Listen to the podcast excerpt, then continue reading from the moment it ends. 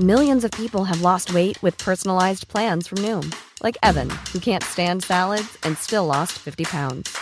Salads, generally, for most people, are the easy button, right? For me, that wasn't an option. I never really was a salad guy. That's just not who I am. But Noom worked for me. Get your personalized plan today at Noom.com. Real Noom user compensated to provide their story. In four weeks, the typical Noom user can expect to lose one to two pounds per week. Individual results may vary. Hey, I'm Ryan Reynolds. At Mint Mobile, we like to do the opposite of what Big Wireless does. They charge you a lot, we charge you a little. So naturally, when they announced they'd be raising their prices due to inflation, we decided to deflate our prices due to not hating you. That's right. We're cutting the price of Mint Unlimited from $30 a month to just $15 a month. Give it a try at mintmobile.com slash switch. $45 upfront for three months plus taxes and fees. Promo rate for new customers for limited time. Unlimited more than 40 gigabytes per month. Slows. Full terms at mintmobile.com. Hej och välkommen tillbaka till Storytime.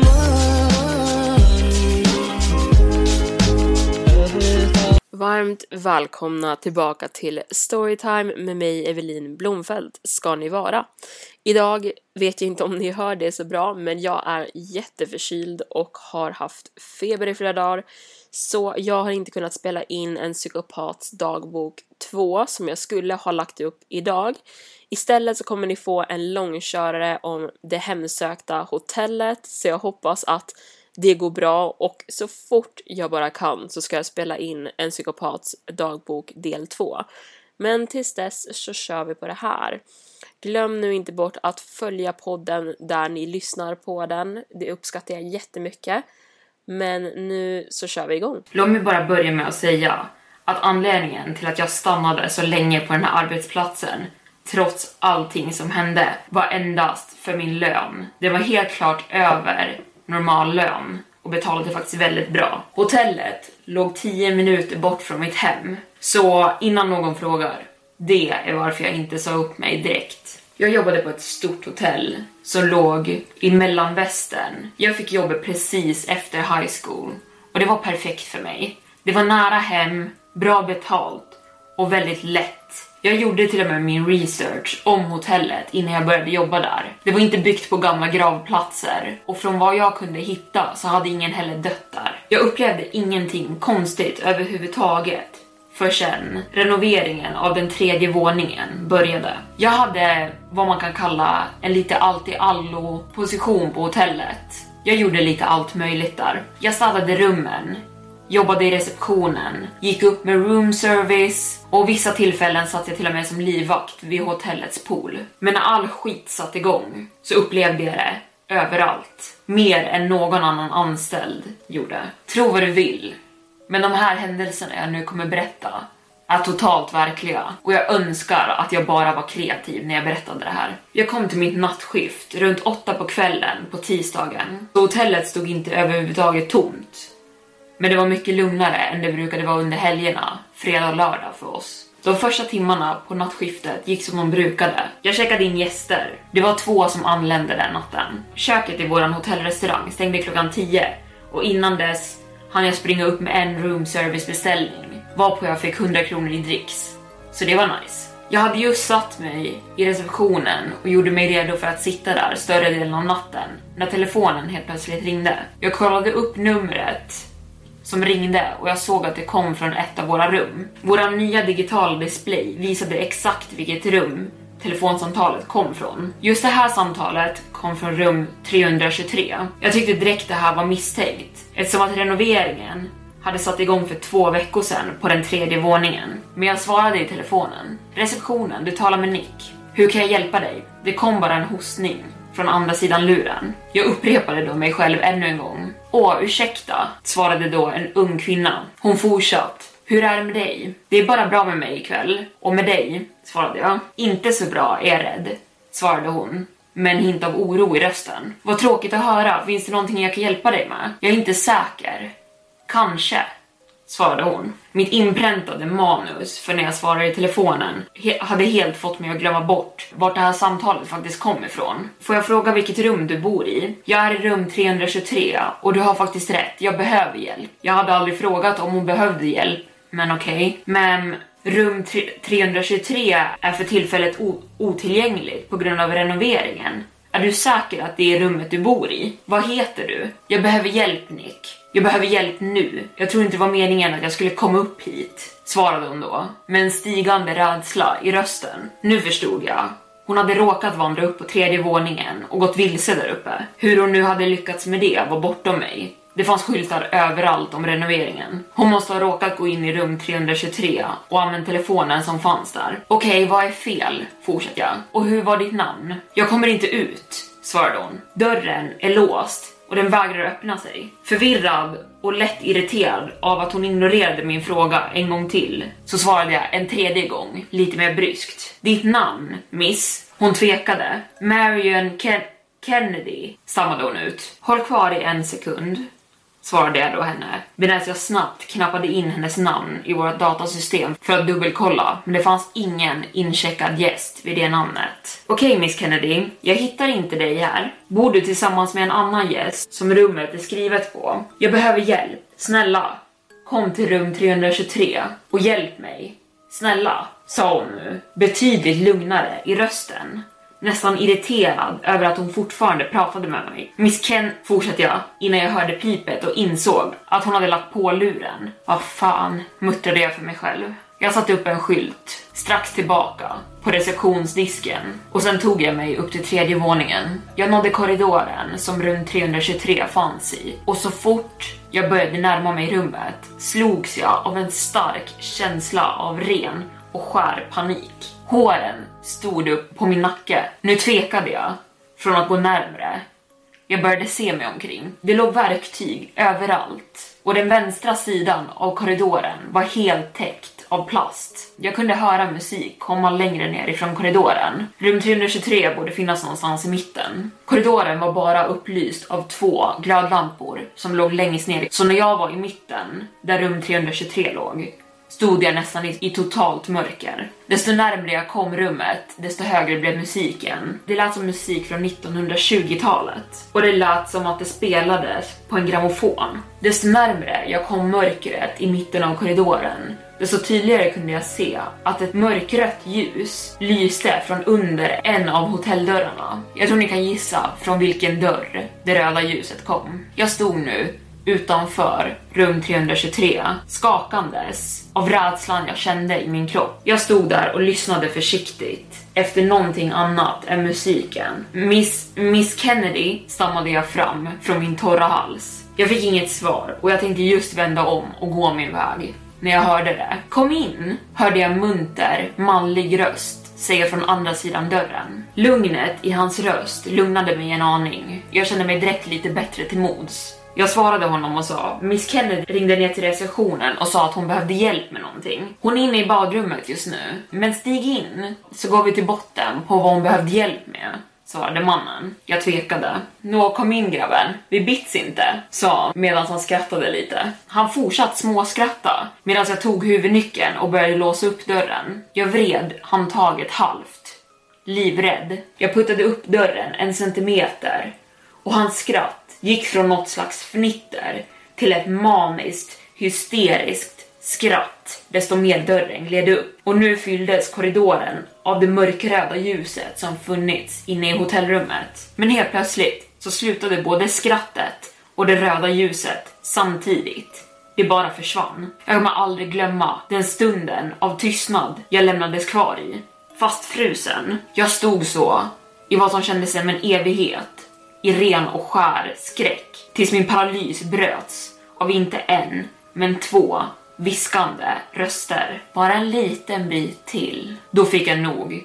Jag vände på stället och sprang allt vad jag hade mot hissen, varpå jag ångrade mig och tog trapporna istället. Jag kunde inte ta mig ner snabbare från våning tre. När jag kom ner till receptionen så ringde jag direkt polisen. När polisen anlände gick de upp till rummet för att undersöka men det enda de hittade var renoveringsmaterial som hörde till renoveringarna som skedde på det här planet just då. Ingen musik, inga människor och ingenting som kunde ha gett ifrån sig det röda ljuset jag hade sett. Och på det så fanns det inget bevis på att någon överhuvudtaget hade befunnit sig i det där rummet på väldigt länge då det låg ett tjockt lager av damm över hela rummet. Och som att det inte var nog så fanns det inte någon telefon i rummet överhuvudtaget.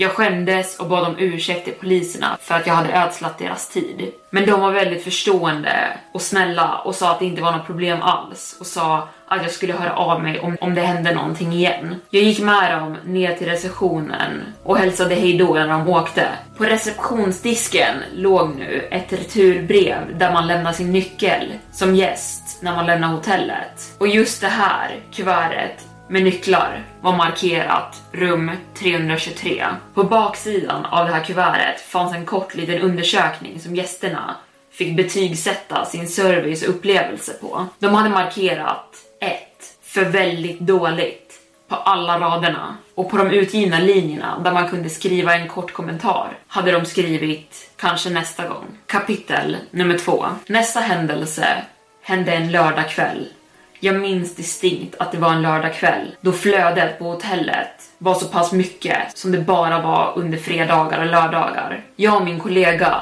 stod i receptionen och checkade in inkommande besökare. Det var fullt av människor inne i hotellobbyn, antingen som just hade anlänt eller människor som skulle vidare till nästa bar. Klockan var runt ett så de flesta insåg att de bara hade en timme på sig att orsaka så pass mycket skada som möjligt till sin lever innan barerna stängde och det var dags för att dra sig tillbaka till sina hotellrum. Jag klandrar dem inte för att de gick till andra barer i närheten istället för hotellbaren då vi tog stora överpriser för drinkarna här. Men trots detta så var baren fylld till 75% kapacitet den kvällen. Nåväl, jag blev klar med gästen som jag hade hjälpt och insåg att det inte var någon annan som väntade i kö bakom den. Utan min kollega hjälpte nu den sista kunden som behövde assistans. Så jag gled in i bakutrymmet vi hade bakom receptionen för att ta något att dricka och kolla min telefon lite fort. Utom synhåll för gästerna som stod kvar i lobbyn. Vi spelade musik i hela hotellobbyn, inklusive bakutrymmet där jag nu stod. Musiken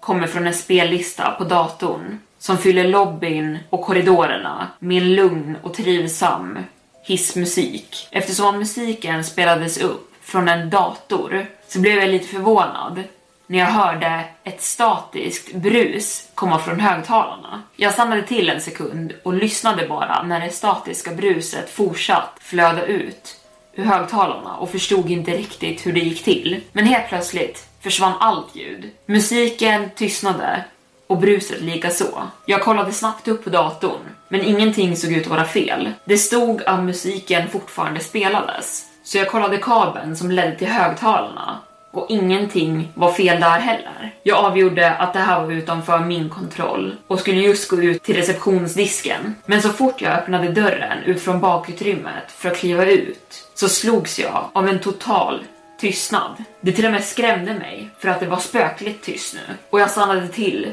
på stället där jag stod. Jag hade inte varit borta i mer än 20 sekunder, men på den lilla tiden hade varenda människa som stått i lobbyn försvunnit, inklusive min kollega som också stått i receptionen. Jag kände en droppe av kall svett rinna längs min rygg. Min blick gled över från lobbyn till baren som också hade varit fullsatt nyss och den var också helt övergiven. Jag tänkte för mig själv att det måste finnas någon logisk förklaring till det här. Jag lämnade receptionen och gick ut längre i lobbyn. Varje fotsteg jag tog ekade högt i den nu ödsliga lokalen. Jag knackade nu på en slumpmässig dörr, men jag fick inget svar, så jag knackade på en till. Ingenting. Jag gick upp till andra våningen och gjorde exakt samma sak. Knackade på rum till rum.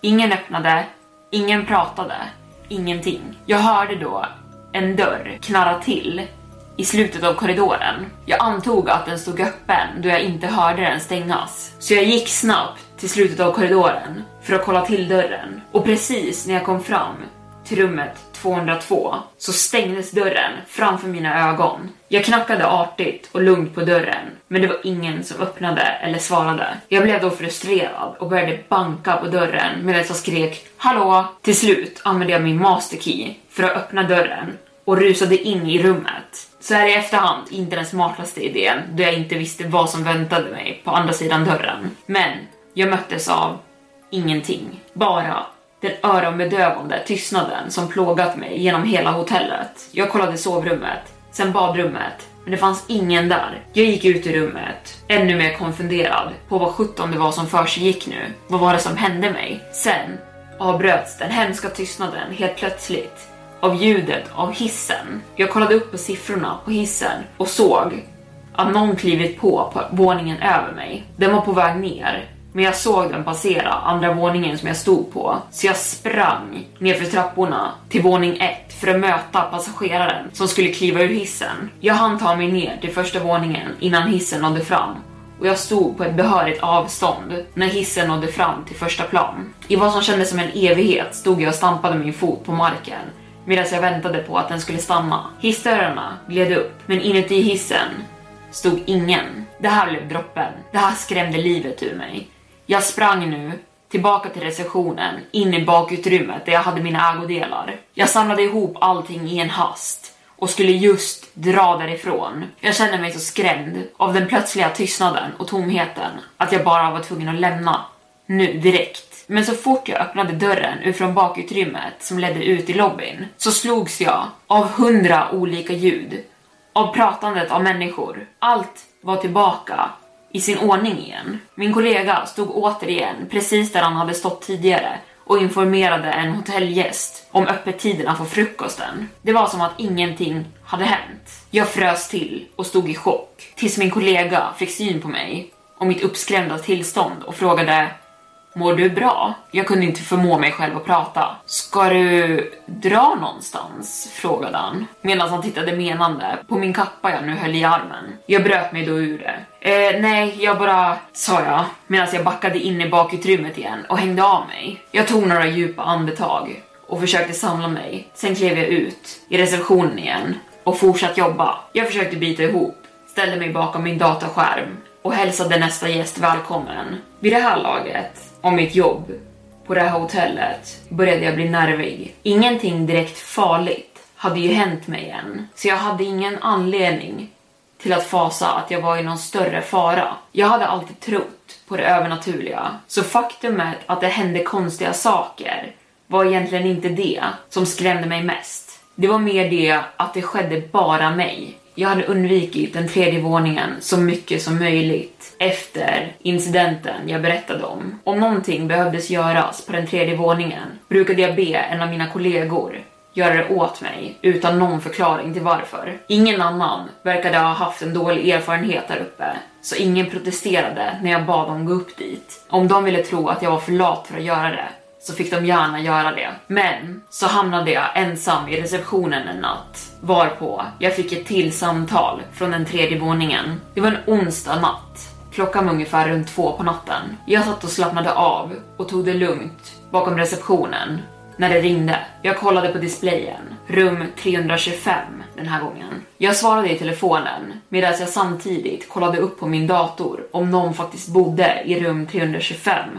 den natten överhuvudtaget. Det stod att rummet var tillgängligt. Mannen i telefonen bad mig om fler handdukar, så jag ställde in telefonsvararen på tillbaka om 10 minuter och hängde upp en skylt i receptionen som sa detsamma. Jag gick till förvaringsutrymmet, tog tag i en hög med handdukar och begav mig mot den tredje våningen. Jag visste exakt vårt rum nummer 325 låg. Speciellt med tanke på hur nära det låg det andra rummet som hade varit närvarande i mina mardrömmar de senaste veckorna. Jag gick med en rask takt nerför hotellkorridoren mot rummet. Att belysningen var tillbaka och det var fullt upplyst fick jag fortfarande en dålig känsla. Trots det så la jag handdukarna framför dörren, knackade två gånger och vände sedan om direkt för att gå. När jag gått en bit genom korridoren vände jag mig om och såg mig om och handdukarna var då borta. Jag hade inte hört någon dörr öppnas eller stängas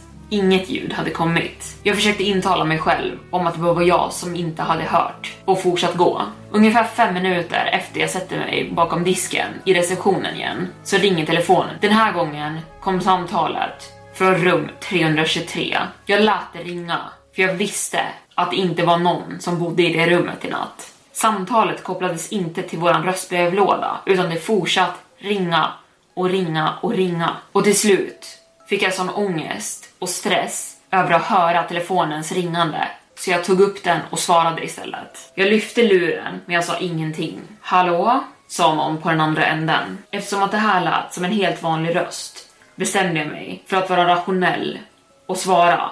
Det kanske fanns en helt logisk förklaring till det här den här gången. He hej, det är Nick i receptionen. Hur kan jag hjälpa dig?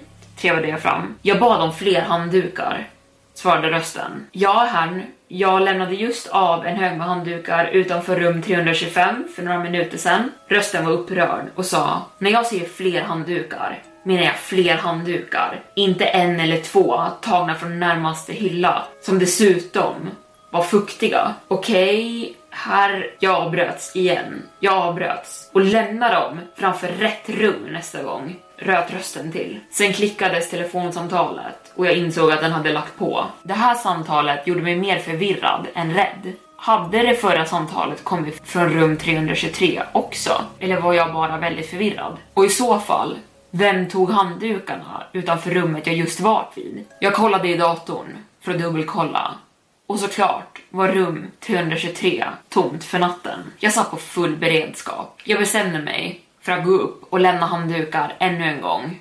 Men jag tänkte inte stanna där en sekund längre än vad jag verkligen behövde. Jag tänkte lämna dem utanför ännu en gång och så fick jag handskas med den arga gästen om så behövdes. Jag tog mig till den tredje våningen ännu en gång och när jag rörde mig nerför korridoren såg ingenting ut att vara utanför det ordinära. Jag satte en stor hög med handdukar på golvet utanför dörren. Men sekunden handdukarna nuddade golvet släcktes alla lampor i korridoren. Det blev helt totalt mörkt förutom lamporna som var vid slutet av änden av korridoren. Jag frös till av skräck och panik. En miljon scenarion skenade genom mitt huvud den lilla sekunden jag hann stå där. Och precis när jag vände mig om för att börja springa så tändes varenda lampa i korridoren igen. Jag blev nu förvirrad av det starka ljuset, men jag trevade mig fram till trapporna. Men jag kommer ihåg, i mitt förvirrade stadie, så såg jag mig om för att se om någon jagade mig.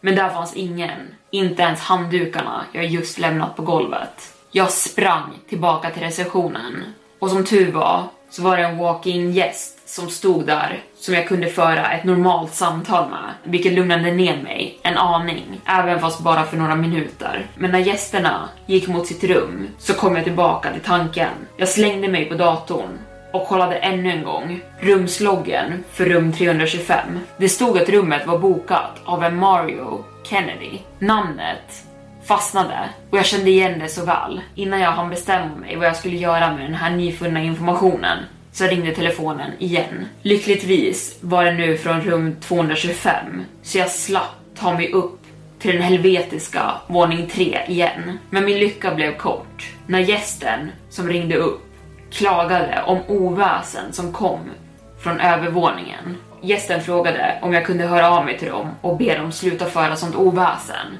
Och jag tänkte, ett telefonsamtal kan väl inte skada i alla fall. Jag knappade in numret till rum 325. Personen svarade innan det ens hann ringa en gång. Hallå? Ja, hej, jag ringer ifrån receptionen. Gästen som bor under er har ringt oss för att klaga om ett konstigt ljud som kommer från ert rum. Vi skulle uppskatta om ni kunde dämpa er. Åh, men ja såklart, svarade den ovanligt muntra kvinnan på andra tråden. Men jag kände att jag hade hört hennes röst förut. Tack, hann jag bara säga innan samtalet klickades. De här människorna ville verkligen inte säga hejdå. Nästa timme gick smärtfritt utan att någonting mer hände. Jag lämnade receptionen i några minuter för att gå på toa och när jag kom tillbaka så låg där två avskedskuvert med rumsnycklar från rummen 325 och 323. Det stod inga ytterligare kommentarer på någon av kuverten och de hade markerat fyran på allting, vilket betyder väldigt nöjd. Jag brottades med idén i en evighet om jag vågade ta mig upp till rummen för att se efter om det den här gången såg ut som att någon hade bott där. Till slut bestämde jag mig för att samla mod nog och gå upp och kolla. Jag begav mig upp till den tredje våningen, men jag såg till att alla lyserna var tända innan jag började gå mot rummet. Jag kom fram till rum 325, men jag var fortfarande osäker på om jag var modig nog att gå till rum 323. Men det jag hade hoppats på inte skulle hända, hände sekunden jag öppnade dörren. Rött flodade ut ur rum 325 sekunden jag öppnade dörren, men inte på samma sätt som det hade gjort från 323. Det här var inte ljus, det här var blod. Blod strömmade ut ur rummet, ut i korridoren. Jag hade bara öppnat dörren några centimeter, men allt jag kunde se där inne var rött. Det var överallt. Och jag fick nog. Jag sprang tillbaka till receptionen och ringde polisen igen. De gick upp till rum 325 och surprise surprise, de hittade ingenting där inne. Sen kollade de rum 323. Ingenting där heller, förutom handdukar som var helt blöta och låg i badkaret. Äntligen något bevis på att någon hade varit i rummet, tänkte jag för mig själv. De kollade då säkerhetskamerorna som jag hade installerade i korridoren, men kamerorna visade inte ens att jag hade tagit upp handdukar dit till att börja med. Jag bad om ursäkt igen. Jag skämdes och beklagade mig till poliserna. De var återigen väldigt positiva och förstående. Jag satt mig bakom datorn igen. Där jag just hade försökt visa polisen reservationen under Mario Kennedy som jag sett tidigare. Men såklart var den borta nu också. Jag rörde på musen och datorn vaknade till liv igen. Och där var den. En screenshot från rum 325, täckt i blod. Igen. I hörnet av rummet stod en ung kvinna och en ung man också de täckta från topp till tå i blod. Allt jag kunde se, bortsett från allt blod som de stod runt, var deras omöjligt vita ögon och tänder. De hade hemska flin och de stirrade rakt in i kameran. Jag stängde fort den hemska bilden och tittade upp bakom receptionsdisken, men där stod de, flinandes mot mig, fortfarande täckta av blod, medan de andades tungt. Det svartnade för mina ögon där och då. Nästa sak jag minns är att jag vaknade upp, blev omhändertagen av ambulanspersonal. Jag frågade vad som hade hänt och de förklarade att polisen som hade varit på platsen hade glömt att ta mitt testamente och hade kommit in ungefär 10 sekunder efter och sett mig stå fastfrusen framför dataskärmen utan att röra på mig. Och sen hade han sett hur jag föll ihop på stället och svimmade. Jag mindes inget av det här. Men det här var den första händelsen som verkligen skrämde mig på djupet. Det fick mig att tänka efter om jag verkligen ville fortsätta jobba här. Men jag bestämde istället att jag inte skulle ta något förhastat beslut utan att ta en vecka ledigt istället. Under den här tiden hände ingenting konstigt när jag väl var hemma. Så jag tänkte att jag kanske bara hade blivit stressad. Men jag använde den här veckan av ledighet till att forska djupare om hotellet jag faktiskt jobbade för. Djupare än vad jag hade forskat tidigare. Jag använde min lediga vecka till att sova, sträckkolla min favoritserie, men framförallt djupdyka i historien om hotellet jag arbetade för. Jag gjorde några standard Google-sökningar och jag hittade ingenting särskilt. Det jag fick upp när jag sökte på Google var mestadels artiklar om kändisar som bott på hotellet och andra viktiga människor som bott där under årens gång och ganska standard information om hotellet själv. Whitmore-hotellet byggdes mellan 1930 och 1931. Det här skedde medan hela staden som hotellet befann sig i också utökades och byggdes. Grundarna var flera män. Jag gjorde enskilda sökningar på var och en av männen som hade varit med, men ingenting såg konstigt ut. De alla verkade bara vara businessmänniskor som hade startat ett hotell. När det här hotellet öppnades så var det det största, bästa i hela mellanvästern. Det hade nio våningar och en enormt maffig bar med en stor kristallkrona. Flera förbättringar har skett sedan det öppnade, såsom ombyggnationer av rum och byggnationen av inomhuspoolen. De flesta gästerna som besöker oss nu kommer för att efteråt kunna säga att de bott på en så historisk plats. Efter att ha läst detta så kände jag mig besviken. Det var inte vad jag sökte. Så jag fortsatte att sträckkolla min serie. Men det var någonting som verkligen störde mig nu. Jag återgick till att göra research om männen som grundade hotellet. Och de hade en sak gemensamt allihopa. De alla fick sin startkapital från ett företag vid namn The Kennedy Conglomerate. Nu kom vi någonstans. Jag kollade upp investeringsföretaget, men det verkligen intressanta med företaget var vem som styrde det de sista åren det var aktivt. Det var grundarens barnbarn, Mario Kennedy. När jag började göra research om Mario Kennedy så började jag förstå vad jag faktiskt hade att göra med här. Mycket av det jag läste var rykten eller tredje eller andrahandsupplevelser. När Mario Kennedy levde så skulle man kunna kalla honom en playboy. Han hade alla pengar man kan tänka sig, men trots det ville han inte ha något ansvar för det överhuvudtaget. Han investerade i många företag, men inget av det gick bra. Han la sina pengar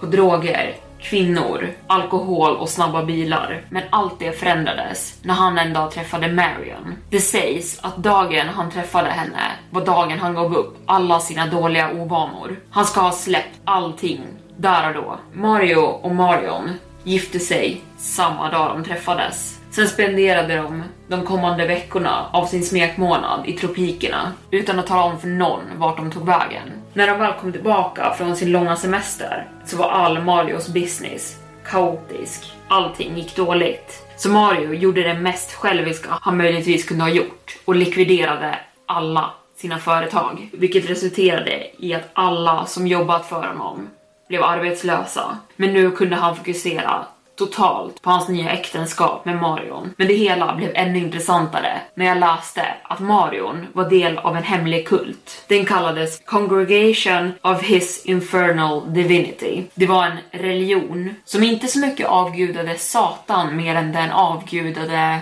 demoner. Och då menar jag alla sorts demoner som finns. Den här kyrkan var hem åt många av de rika eliterna i Kalifornien och någonting de blev ökända för var att kidnappa och offra små barn. Utan att gå in för mycket på detalj så var artiklarna jag läste vidriga. Marion rekryterade Mario in i den här kulten och han sägs ha passat som handen i handsken här. De hade en invigningsritual där Mario ska ha stakat och sen kidnappat en nioårig pojke från sitt hem när han låg och sov för att sen offra honom i en av kultens tempel. Det sägs att Mario ska ha klättrat i rank fort inom den här kulten och hans fru tätt därefter. Men kort därefter så kom hans dåliga ovanor tillbaka och han började bli slarvig. Ordet spred sig. Ordet spred sig om sekten och till slut så blev de nedstängda. Medlemmarna blev arresterade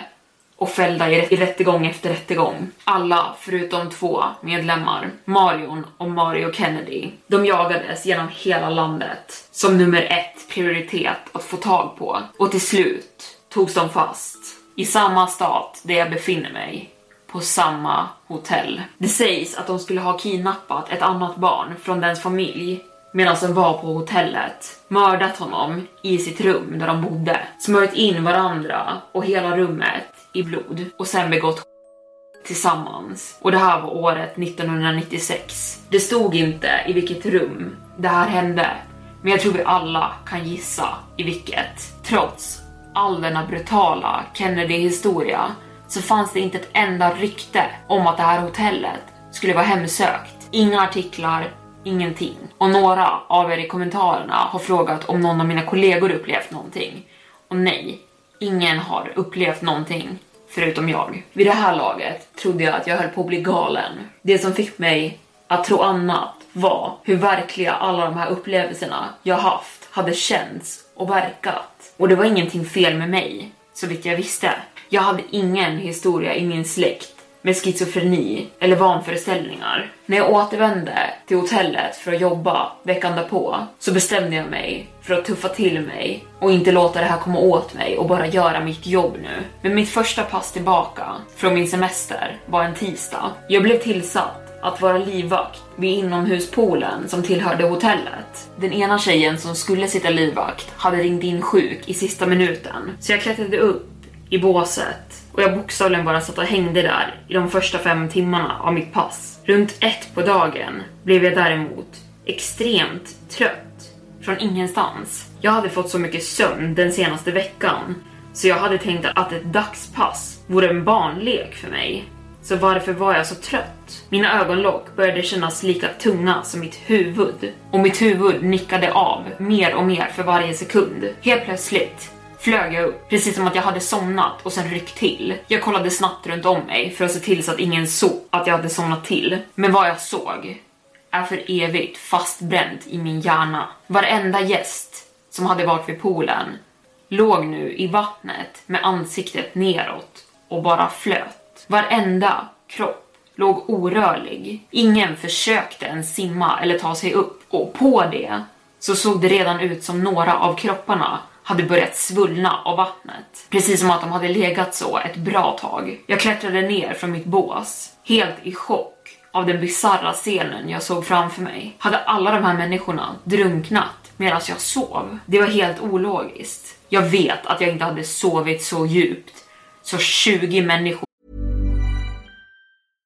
How would you like to look five years younger? In a clinical study, people that had volume added with Juvederm Voluma XC in the cheeks perceived themselves as looking five years younger at six months after treatment. Look younger, feel like you. Add volume for lift and contour in the cheeks with Juvederm Voluma XC. Reverse signs of aging by adding volume to smooth laugh lines with Juvederm Volure XC.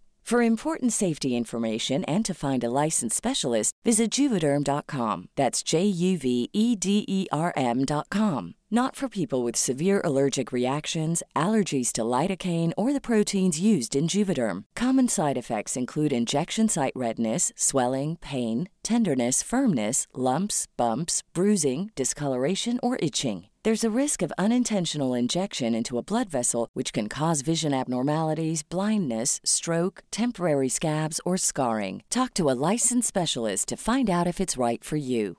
Hiring for your small business? If you're not looking for professionals on LinkedIn, you're looking in the wrong place. That's like looking for your car keys in a fish tank.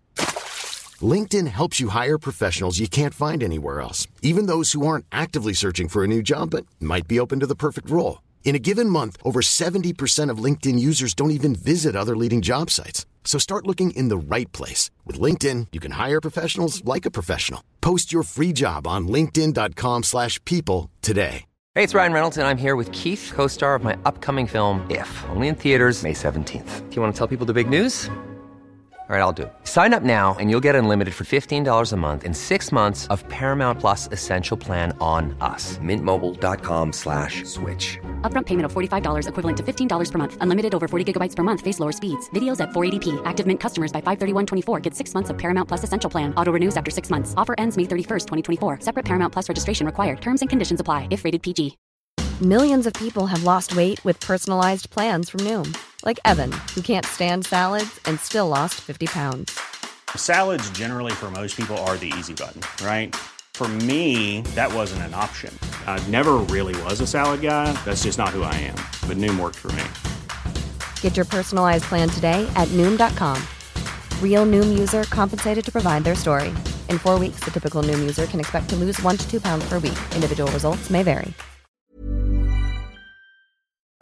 Skulle hunnit drunkna och dö i poolen precis framför mig på en minut eller två. Det var inte förrän jag tog några fler steg längs med poolen som jag märkte den där tystnaden jag hade hört för några veckor sedan i receptionen. Så fort jag märkte den så blev jag direkt stressad och förvirrad. Jag snubblade till lite, men jag hann få grepp om mig själv innan jag snubblade helt. Det var då jag märkte det. En kvinna satt hukad ner i hörnet bortom poolen längst bort från mig. Hon satt och skrattade hysteriskt medan hon tittade på mig. Ljudet såg ut att vara högt, men det lät inte högt. Men bara tillräckligt nog för att jag skulle höra det genom den öronbedövande tystnaden som fanns i luften. Jag försökte skrika åt henne. Jag kunde inte höra ljudet av min egen röst. Hennes hysteriska skratt var det enda jag nu kunde höra. Jag kände då hur någon knackade mig på axeln. Jag svängde om på stället och jag stod då bara någon centimeter ifrån en man. Jag tittade bara på honom i en kort, kort stund. Men han var definitivt samma man som jag hade sett på bilden ståendes i rum 325 täckt i blod. Han som stått framför mig vid receptionsdisken innan jag hade svimmat. Det var omöjligt att missta honom med hans vida, obehagliga leende som täckte hela hans undre halva av ansiktet. Det skrämde mig så mycket så jag staplade bakåt och föll rakt ner i poolen. Jag kämpade för att ta mig till ytan av poolen, men kropparna blockerade vägen. Jag var fast under dem medan jag kämpade för mitt liv. Jag började se ett ljus som tog över allting medan jag tog mina sista andetag. Men då, jag såg mig snabbt omkring. Allting var normalt igen.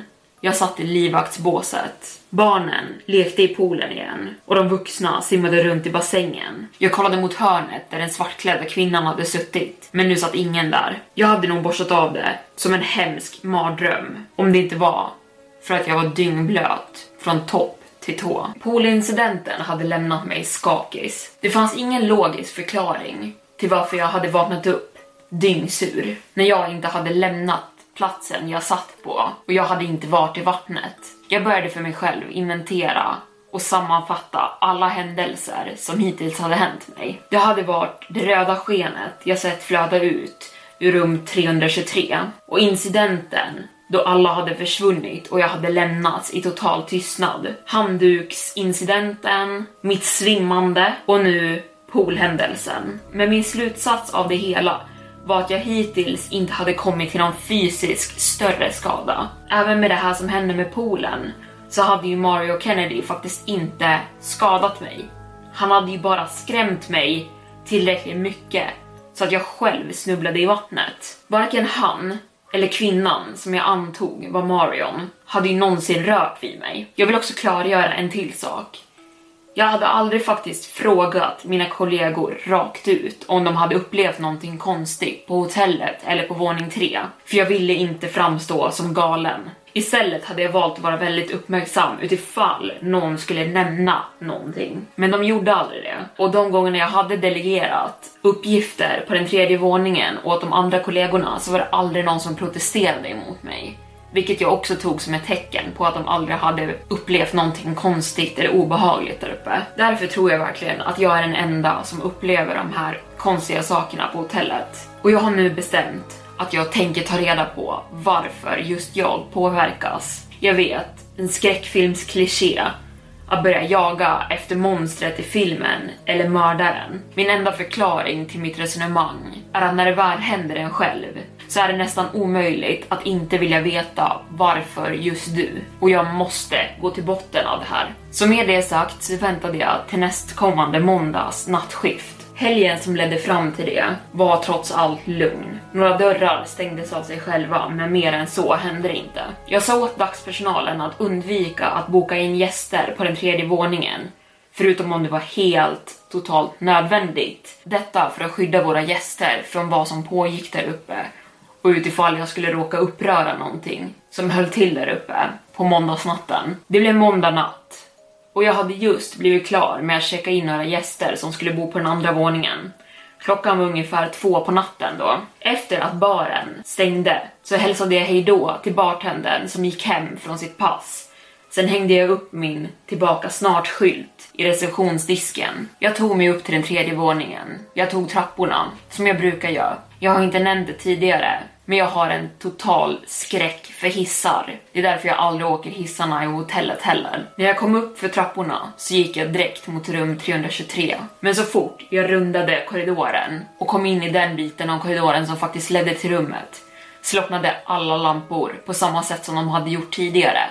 Och som på beställning kröp den öronbedövande tystnaden sig på, som den brukade göra. Jag ska inte ens ljuga för er. Jag var så jävla rädd. Det krävde verkligen allt mod jag hade inom mig att gå till botten av det här mysteriet jag nu hade framför mig. Jag tog ett djupt andetag för varje steg jag tog ner för den mörka korridoren medan min ångest blev värre och värre. Vid det laget då jag nådde rum 327 fick jag alla symptom av total skräck. Kallsvetten rann ner för min rygg nu och håren på baksidan av min nacke stod som på kommando. Mina andetag blev mer ytliga, som att luften här var tyngre att andas. Min hjärna blev full av olika scenarion som kunde hända när jag väl skulle träda in i rummet då jag inte visste alls vad som egentligen väntade mig nu. Jag stod nu framför rum 325 och jag tvekade och började ångra mig och ville gå tillbaka. Men när jag väl vände mig på stället hade det nu dykt upp en vägg bakom mig med samma tapet som resten av korridoren. Jag hade alltså inget val.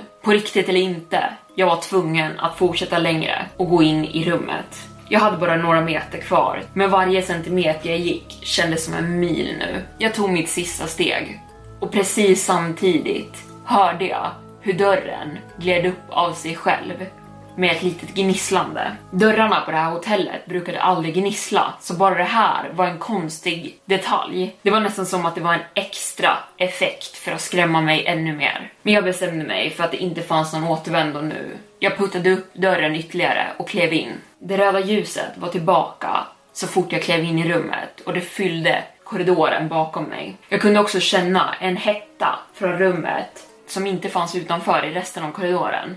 Det var varmare här inne. Jag tog ett djupt andetag, blundade och samlade mig en sekund. Jag vet inte vad jag hade förväntat mig skulle hända. Typ att jag skulle bli dragen in i rummet av två seriemördarsektmedlemmar. Och den andra hälften av min hjärna hade nog bara tänkt att jag skulle svimma där och då av ren och skär rädsla. Men jag öppnade mina ögon och jag såg att glödlampan i taket gav ifrån sig det röda skenet. Jag tog ett steg till in i rummet och såg att det var tomt.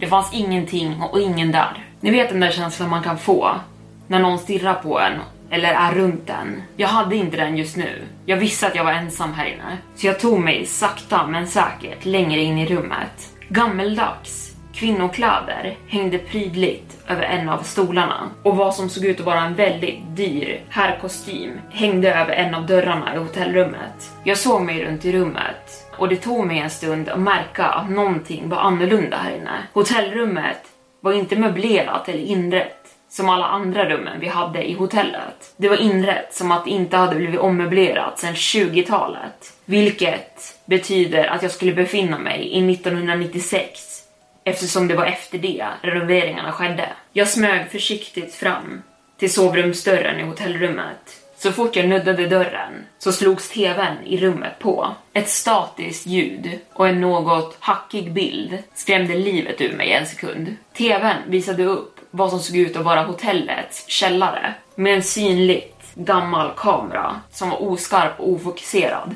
Men vem den var som filmade gick långsamt genom källaren mot bakutrymmet där den mesta förvaringen fanns. Kameran fokuserade nu på en hög av tidningspapper, som att den ville visa upp nyhetsartiklarna framför sig. Men innan jag hann se vad personen som filmade ville visa mig så stängdes tvn abrupt av. Ni vet den känslan jag nämnde av att känna sig iakttagen.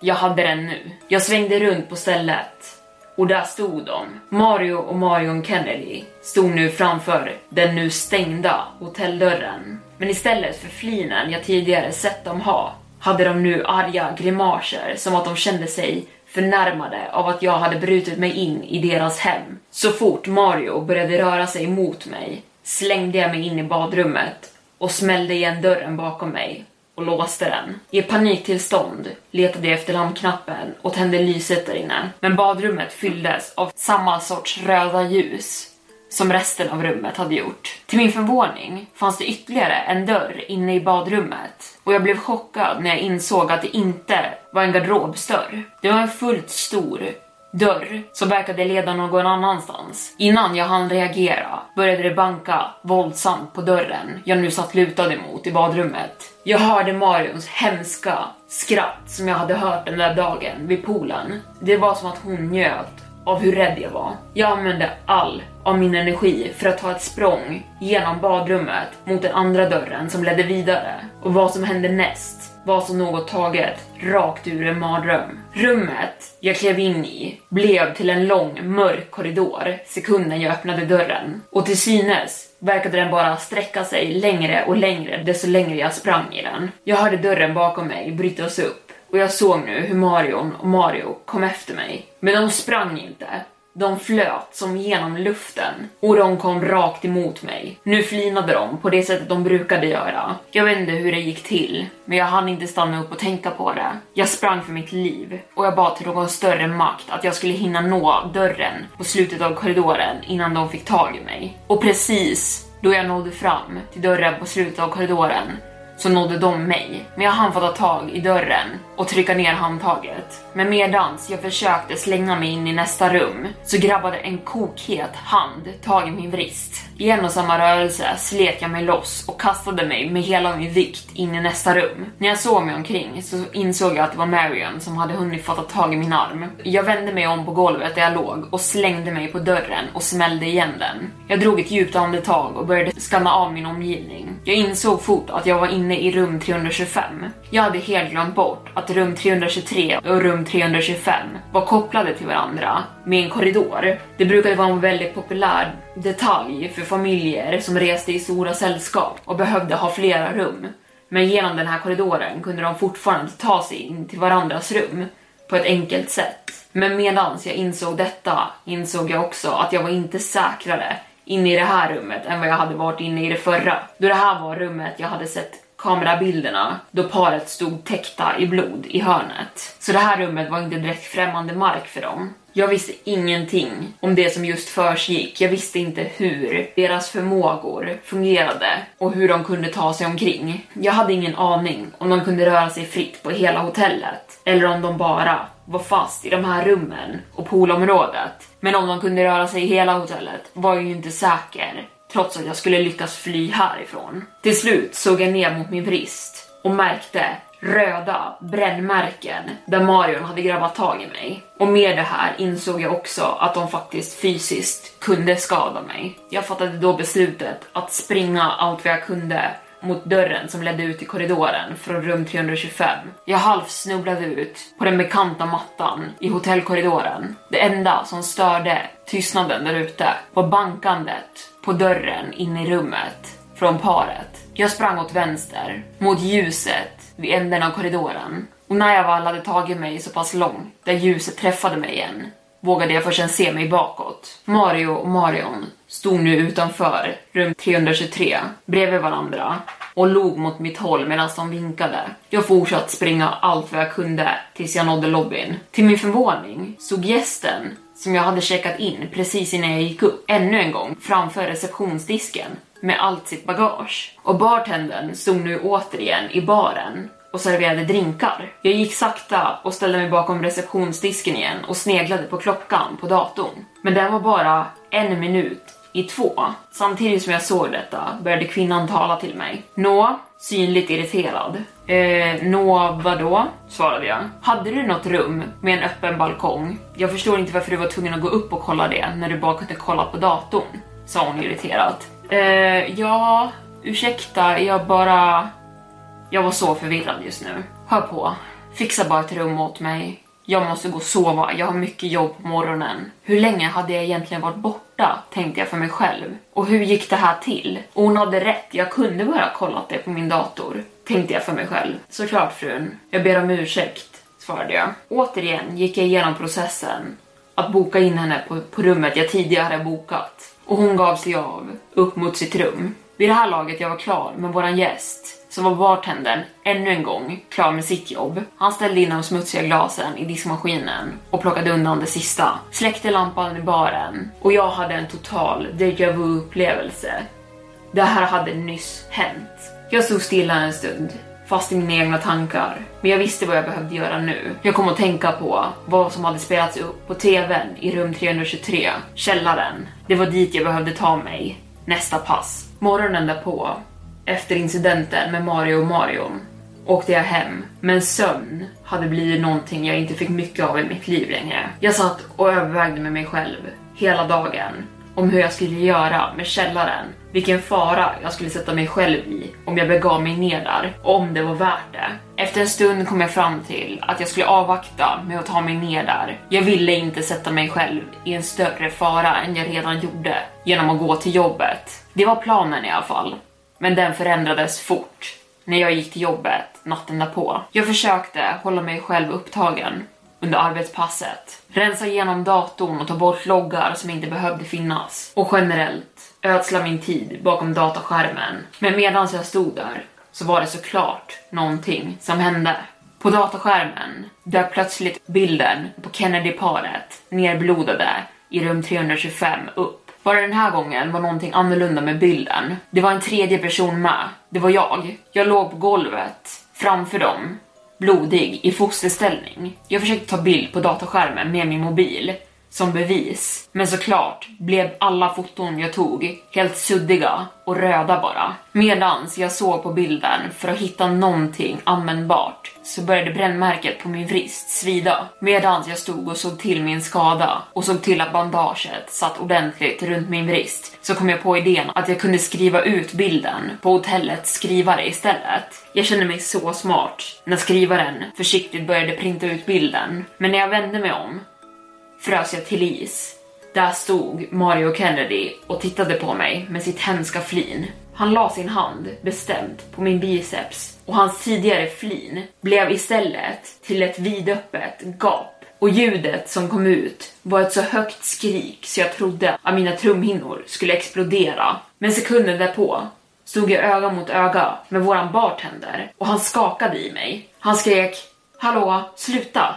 Va? sa jag förvirrat och såg mig omkring. Han förklarade då att jag hade stått och stirrat på stället i 30 sekunder ute i tomma intet innan jag hade börjat gallskrika åt ingenting. Han hade då sprungit fram till mig och försökt skaka liv i mig. Han frågade om jag var okej okay, och om han behövde ringa en ambulans till mig. Nej, nej, förlåt. Eh, Ja, jag, jag fick lite panik där i en sekund, men, men jag är okej, okay, jag lovar. Han tittade skeptiskt på mig och jag såg nu att alla andra arbetare i baren tittade på mig och viskade bland varandra. Jag skämdes extremt mycket. Jag var tvungen att samla mig så jag klev in i bakutrymmet bakom receptionsdisken. Jag tog av mig tröjan och kollade om Marios beröring hade lämnat några märken. Det var inga brännsår som jag hade fått dagen tidigare av Marion, men däremot såg jag tydliga märken av fingeravtryck där han hade greppat tag i mig. Det var då jag bestämde mig. Jag letade rätt på en ficklampa och satte ännu en gång upp skylten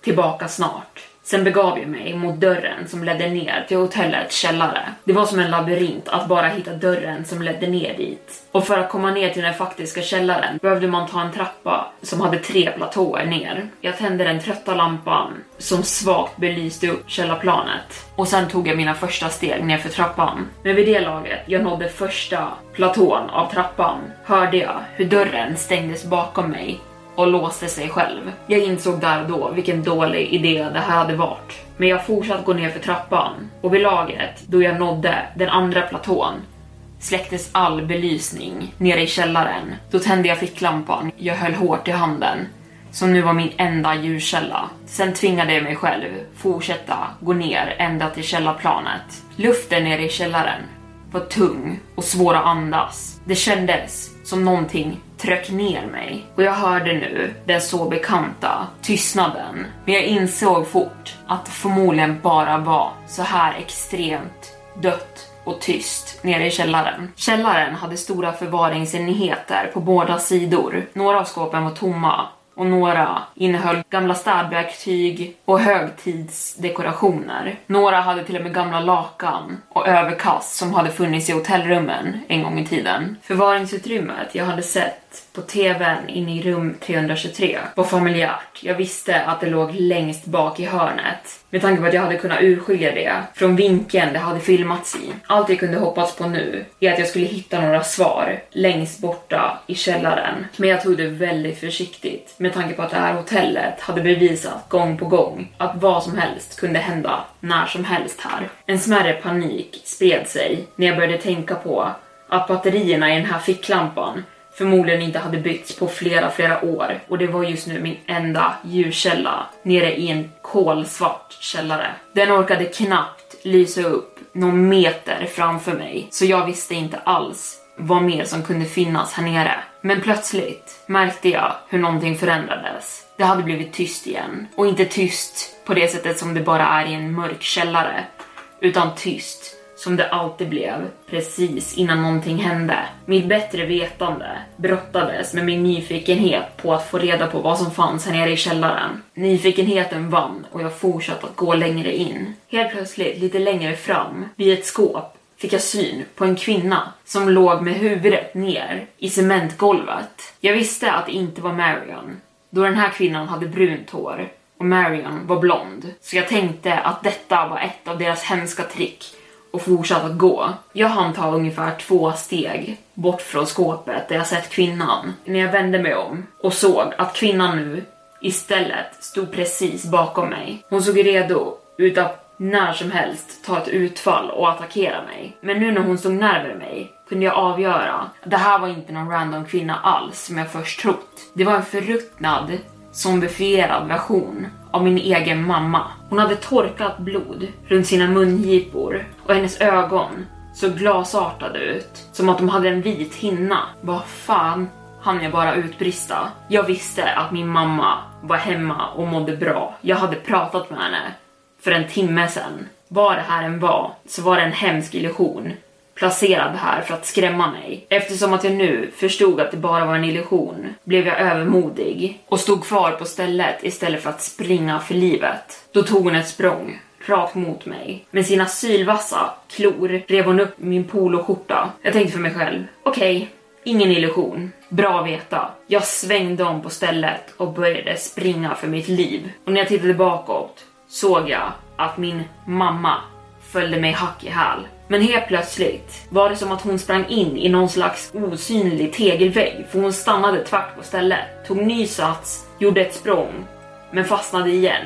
Som att hon inte kunde ta sig ända fram till stället jag nu hade kommit till. Jag var mer än förvirrad, men tacksam. Jag fortsatte gå längre in i källaren och hon stod kvar på stället. Jag gick nu så fort jag bara kunde utan att springa, men jag hann bara ta mig en liten bit innan jag kände det. En våg av värme träffade mig så hårt så jag flög åt sidan. Jag slog i väggen och lyckades nätt och jämnt hålla ett fast grepp om ficklampan. Det var Mario och Marion som flöt några meter ifrån mig med sina hemska flin. De stannade upp några meter ifrån mig och deras ansiktsuttryck blev intetsägande. Då talade de istället. Det är enklare för oss alla om du bara låter oss göra det vi måste göra. Jag visste inte hur jag skulle svara på det här. Vad ville de göra? Vi fick nästan tag i dig i vårt rum igår. Men du hann precis komma iväg. Vet du hur arg det gjorde min Marion? Jag tittade mot Marions ansikte som nu var fyllt av raseri. Vi kommer få tag i dig förr eller senare, så det vore bara enklare om du kom upp till rum 325 igen, så vi får avsluta vad vi påbörjat med dig. Jag satt där i chock och kunde inte tro på situationen jag nu befann mig i. Men till slut hittade jag min röst och sa vad är det ni behöver göra? Mario och Marion började skratta hysteriskt. Varför jag? fortsatte jag. För att du är utvald, dummer, sa Marion. Vad fan menar du med det? svarade jag. Men precis när jag sa det så försvann de upp i tomma intet och ljudet kom tillbaka samma sekund som de försvann. De var borta och den hemska illusionen av min mamma var också borta i samma sekund. Jag kollade på min telefon och tiden såg ut att stämma. Inga konstiga förflyttningar av tidszoner tänkte jag för mig själv. Det var ju positivt i alla fall. Men jag kollade ner på min skjorta och rivsåren min zombie-mamma hade lämnat var fortfarande där. Och jag svettades fortfarande från värmevågen som hade kommit då jag hade sett Mario och Marion. Så allt det här hade faktiskt hänt. Jag reste mig på mina fötter och dammade av mina kläder. Sen tog jag mig äntligen till hörnet av källaren. Jag slösade ingen tid utan jag sprang direkt till skåpet jag hade sett på tvn. Det var en hög av gamla nyhetsartiklar, precis som tvn hade visat mig. Bredvid högen av tidningarna stod en liten lapp där det stod “De här stammar här, tack”. Från vad jag kunde avgöra var alla tidningspapperna från åren 1926, 1930 och till slut 1996. Jag kommer inte läsa upp hela artiklarna här, men här är i princip rubrikerna av dem. 1930s rubrik löd Arthur Whitmore försvunnen och sen en till rubrik. Arthur Whitmore dödförklarad efter månader utan ledtrådar. Det var två skilda artiklar, men Arthur Whitmore hade försvunnit och aldrig hittats igen därför dödförklarats månader efter försvinnandet. Han hade försvunnit mitt under byggnationen av hotellet och det var därför det senare hade kommit till att döpas just efter honom. De misstänkte mord. Andelen av hotellet som skulle tillhört Arthur blev lämnad till hans fru som också var gravid då han försvann. Hans fru hette Elaine Whitmore, men hennes ogifta namn hade varit Elaine Botik. Jag stannade till i chock. Elaine Botik, det var min mammas födelsenamn och jag insåg då att min mamma hade fått det här namnet från sin gammelmormor. Det här gjorde alltså Arthur Whitmore till min gammelmorfar. Efter Arthurs död hade min gammelmormor gift sig med en annan man och tagit hans efternamn. Det var därför jag aldrig hade en aning om detta tidigare. Nu visste jag vad min koppling till det här hotellet var och jag hade en aning om varför Kennedy-paret var ute efter just mig. Slutligen, den sista rubriken. 1996. Groteskt mord skedde på Whitmore-hotellet. Offer, ett barn. De två misstänkta funna döda i vad som såg ut att vara ritualmord slash mord. Den här artikeln hjälpte mig inte mycket då jag redan själv hade hittat all den här informationen tidigare. Men nu när jag visste mer om sanningen och mer om varför de ville åt just mig bestämde jag mig korta på för att lämna hotellet och mitt jobb då jag inte planerade på att bli ännu ett ritualoffer för Mario och Marion. Och där rundar vi av berättelsen om det hemsökta hotellet och vi kommer avsluta med ännu en till berättelse om ett annat hemsökt hotell. Och den här berättelsen heter också jag jobbade på ett hemsökt hotell. Varför vill du ha det här jobbet? Jag rattade till min slips och stirrade in i ögonen på personen som nu skulle avgöra mitt framtida yrke. Hans ögon var trötta och han såg sliten ut. Han sippade på sitt kaffe medan han stirrade tillbaka på mig. Eh, ja, han, jag har erfarenhet inom kundservice och jag tror jag skulle göra väldigt bra ifrån mig här. Jag är också väldigt hårt arbetande.